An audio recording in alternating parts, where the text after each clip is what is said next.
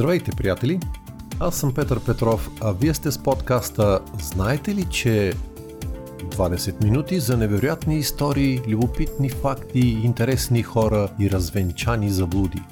Приятно прекарване!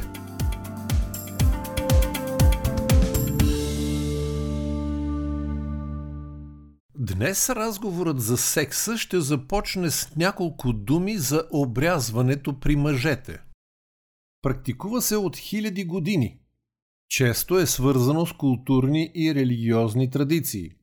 Въпреки, че точният му происход и намерения все още се обсъждат, по времето, когато става разпространено в англоязичния свят, 19 век, си прилага за намаляване на сексуалното удоволствие и като възпиращ фактор за мастурбацията, за която се счита, че причинява много психически и физически заболявания – след поставането под въпрос на медицинските ползи от обрязването в края на 60-те години на миналия век, в Съединените щати процентът на обрязване в болниците спада от 64,5% през 1979 до 58,3% през 2010. В световен мащаб само около една трета от мъжете са обрязани – по-модерни изследвания обаче показват, че обрязването може да намали риска от развитие на някои заболявания и инфекции като сифилис, гонорея и херпес. Освен това може да намали риска от ХИВ с до 60%. Проучване направено в Уганда, включващо хетеросексуални двойки, в които единият партньор е ХИВ позитивен, показва, че за 30 месеца – никой от обрязаните мъже не е получил ХИВ, докато 40 от 137 мъже, които не са били обрязани, в крайна сметка са се заразили. За жените с обрязан сексуален партньор може да е намален риск от папилома вирус, т.е. намалява риска от развитие на рак на маточната шийка. Проучване, завършено от доктор Прайс и неговия екип в университета в Северна Аризона – показват, че една година след обрязването на възрастни, мъжете в крайна сметка с 81% по-малко бактерии върху и около пениса. Въпреки това, с добра хигиена може да се постигне същия резултат. От друга страна, изследванията показват, че премахването на перепутиума намалява чувствителността на пениса. Проучванията показват, че дори най-чувствителната част от обрязания пенис не е толкова чувствителна като перепутиума. Тази намалена чувствителност поради обрязването може да позволи на мъжете да издържат по-дълго по време на секс. Едно проучване с 47 мъже страдащи от преждевременна еякулация, проведено преди и след обрязване, установява, че времето на изпразване се увеличава почти десетократно след обрязването, от което скача и удовлетвореността на партньора. Толкова по този въпрос. Науката се занимава и с срамното окосмяване. За сега без особен успех. Не, че е някакъв световен проблем, де.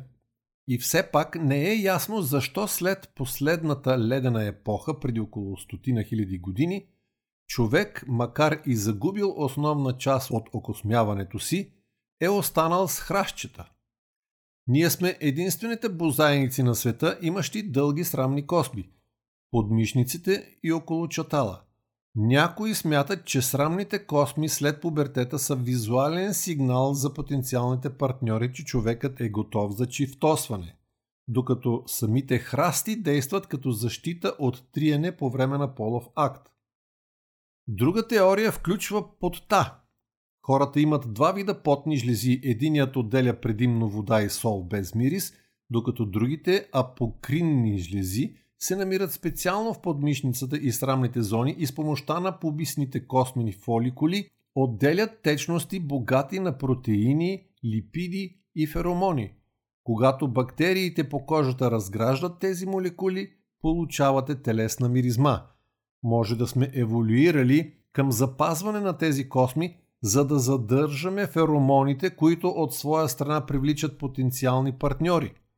Това се подкрепя допълнително от факта, че жените освобождават различни феромони по време на овулация, сигнализиращи за плодовитост, за да станат по-привлекателни за другите.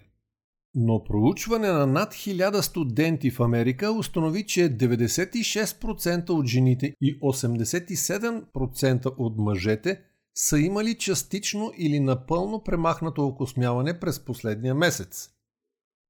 Повторното израстване след премахване може да дразни кожата. 40% от хората, които го правят, са имали някакъв обрив.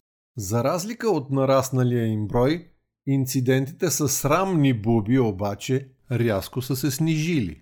Тези практики могат да създадат и микроскопични ожулвания по кожата, през които да се предават полови болести.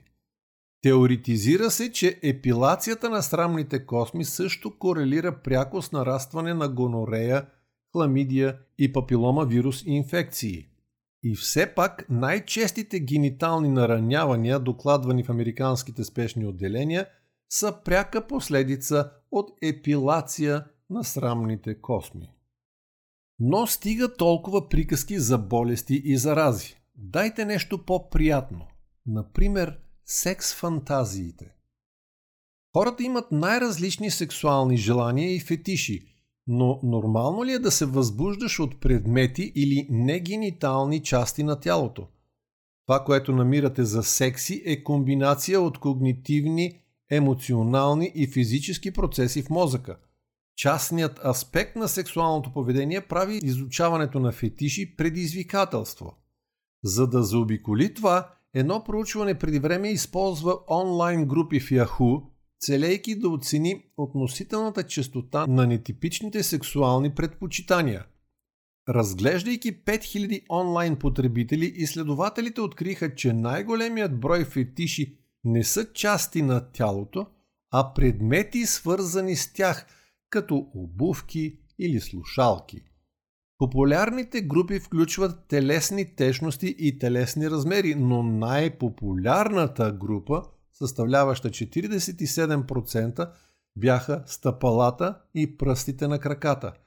Това е така, защото има неврологична основа за фетишите на краката. Оказва се, че областите в мозъка, които обработват сензорните канали от краката, пръстите на краката и гениталите, са на едно място – Сексуалните фантазии вероятно са се развили по време на първи преживявания, тъй като тогава има повече образуване на синапси и неврогенеза в мозъка. Сексуалният отпечатък е процесът, в който научаваме характеристиките на желаните партньори в ранна възраст. Интересни резултати дава едно изследване на млади плъхове, при което едната група са облечени с малко яке по време на първия си сексуален опит, а контролната е без нищо. Когато е сексуално зряла, контролната група показва нормално поведение на копулация, независимо дали е с яке или не. Но тази, която в началото е била облечена, не успява да постигне сексуална възбуда без якетата си. Същото изследване е направено с други обекти и има подобни резултати. Това може да обясни защо човек с някакъв фетиш може да има затруднения без него – за сега няма много изследвания в тази сфера при хората. Редките предпочитания явно имат причина в миналото на субекта, но до неотдавна те бяха смятани за психични разстройства. Докато вашите специфични сексуални желания и фетиши може да са уникални за вас и вашия опит, съвременната наука показва, че наличието на такъв на първо място е нормална част от това да бъдеш човек. И ако то не вреди на вас или някой друг, те могат да съществуват като част от здравословния сексуален живот. И така, стигнахме до оргазма – след възбуда мозъкът стимулира притока на кръв към гениталиите, сърдечният ритъм и дишането се ускоряват и централната нервна система е напълно ангажирана, изпращайки сигнали за удоволствие към системата за възнаграждение на мозъка. Тези хиляди нервни окончания непрекъснато предават сигнали за удоволствие към мозъка, което води до оргазъм. При мъжете той включва бързи контракции на аналния сфинктер, простатата и мускулите на пениса. Във връзка с еякулацията, целият процес на мъжете включва около 3 до 10 секунди интензивно удоволствие. Това е последвано от възстановителен период от минути до часове, в които не може да се постигне друг оргазъм. Жените обаче не минават по този път, което им позволява да изпитат множество последователни оргазми. Като цяло те продължават около 20 секунди, макар понякога много по-дълго и се състоят от ритмични контракции между матката, влагалището, ануса и тазовите мускули. Но мозъкът е този, който поема контрола или по-скоро изключва съзнанието по време на оргазъм. Използвайки магнитно-ядрен резонанс, учените могат да видят мозъчната активност в 30 дискретни области на мозъка в тези секунди. Оказва се, че той е наводнен с допамин, който ви кара да жадувате за усещането отново.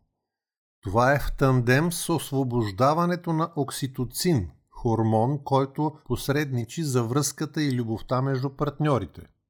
От друга страна, ПЕТ сканирането, позитронно-емисионна томография, показва изненадващо, че мозъчната активност по време на оргазъм е еднаква между мъжете и жените. И при двата пола страничната орбитофронтална кора – която контролира самооценката, разума и контрола, е изключена. И е така. По време на оргазъм вие губите контрол. Изключва се страхът и тревожността, което се разглежда като най-съществения аспект, водещ до оргазъм.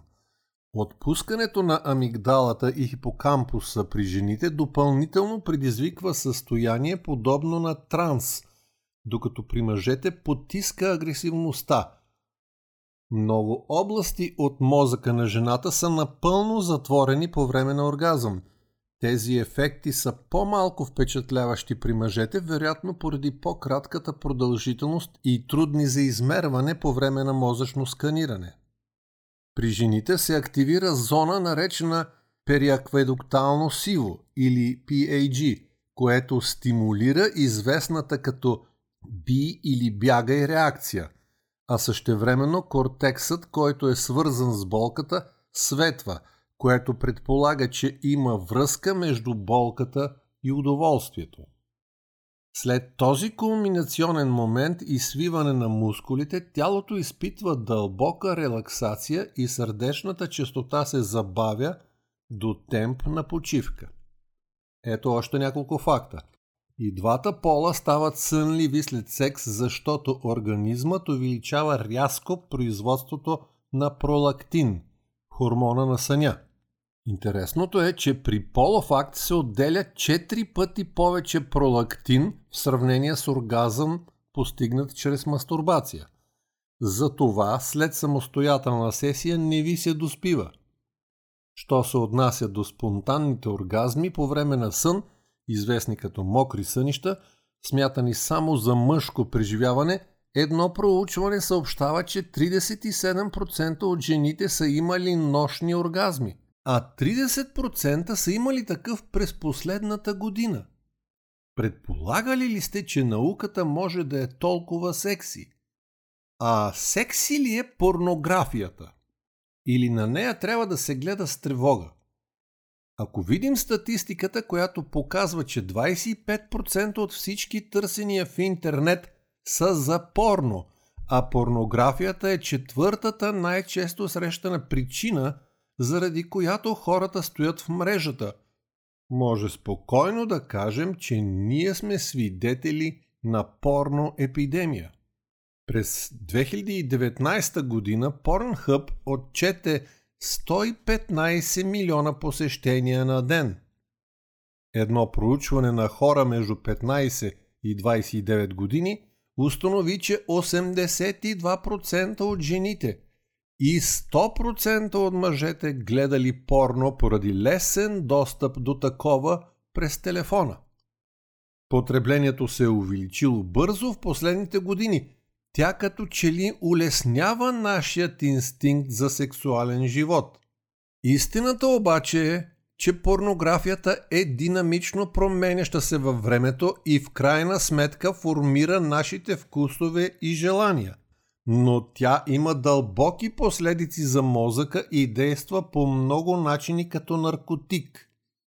При продължително облъчване толерантността към нея се увеличава и много често хората се оказват пристрастени. Макар, че не е материална субстанция, тя води до същата обща загуба на контрол и глад за нея, въпреки негативните и последствия. Подобно на хазарта, например. Проблемът е, че едно дълго излагане на влиянието й може да причини дългосрочна или дори до животна невропластична промяна в мозъка – Допаминът се освобождава като награда винаги, когато постигнем нещо, независимо дали е хранене за поддържане на живота или сексуална дейност за създаване на бъдещ живот. Този допамин консолидира невронните връзки, за да ни подтикне към това да извършват същата дейност и в бъдеще. С други думи, той променя и формира мозъчни клетки – за да мотивират определени действия, т.е. пренарежда мозъка ви. В резултат, колкото повече време прекарваме с порнография, толкова повече допамин се освобождава и ни кара не само да желаем порно и в бъдеще, но и да го търсим. Получава се затворен кръг, от който става все по-трудно да се избяга и е точно както при вземане на наркотик. Когато започнат да ви се привиждат порнографски картини в мозъка без да гледате порно в момента, толерантността към зрителната симулация вече се е усложнила и включването в реалността става все по-трудно. Пристрастяването към порнография често може да доведе до намиране на вашия партньор за по-малко привлекателен. Добрата новина е, че когато хората разберат механизма и осъзнаят, че им се отразява зле на връзките, могат да спрат. Мозъкът често се описва като система за използване или загубване. Нервните клетки, които стимулирате, стават по-силни, докато тези, които игнорирате, отслабват. Подобно на мускулите, които ако седите неподвижно цял ден, сърбят за активност, но след продължително неизползване – стават самодоволни. За щастие, поради този използвай или губиш характер на мозъка, същата невропластична система, която освоява лоши навици, може да се използва и за придобиване на здравословни.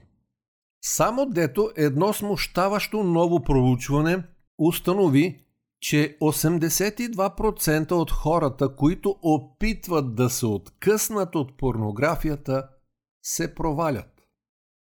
Да видим как протича опит за отказване от порно. В първия ден, вероятно, няма да забележите нищо. Първите 24 часа повечето мъже и жени като цяло са в добро настроение и развълнувани от задачата да опитат да не гледат порно, а евентуално да прочитат нещо, да свършат някоя работа.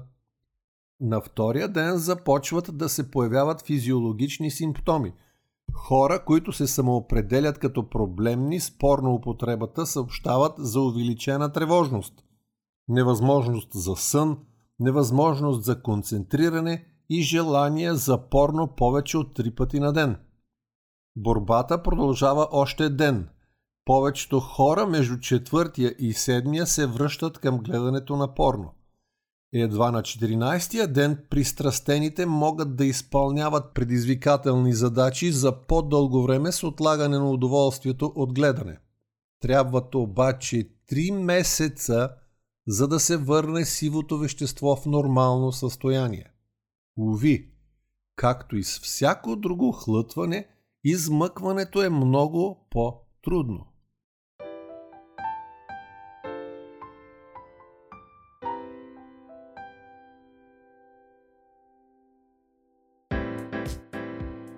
За днес толкова. В блога ми знаете ли .info ще намерите допълнителни подробности по темата. Ако подкастът ви харесва, можете да се абонирате за него във всяка от трите големи платформи Spotify, Apple Podcasts и Google Podcasts. Ще ви бъда благодарен, ако го споделяте.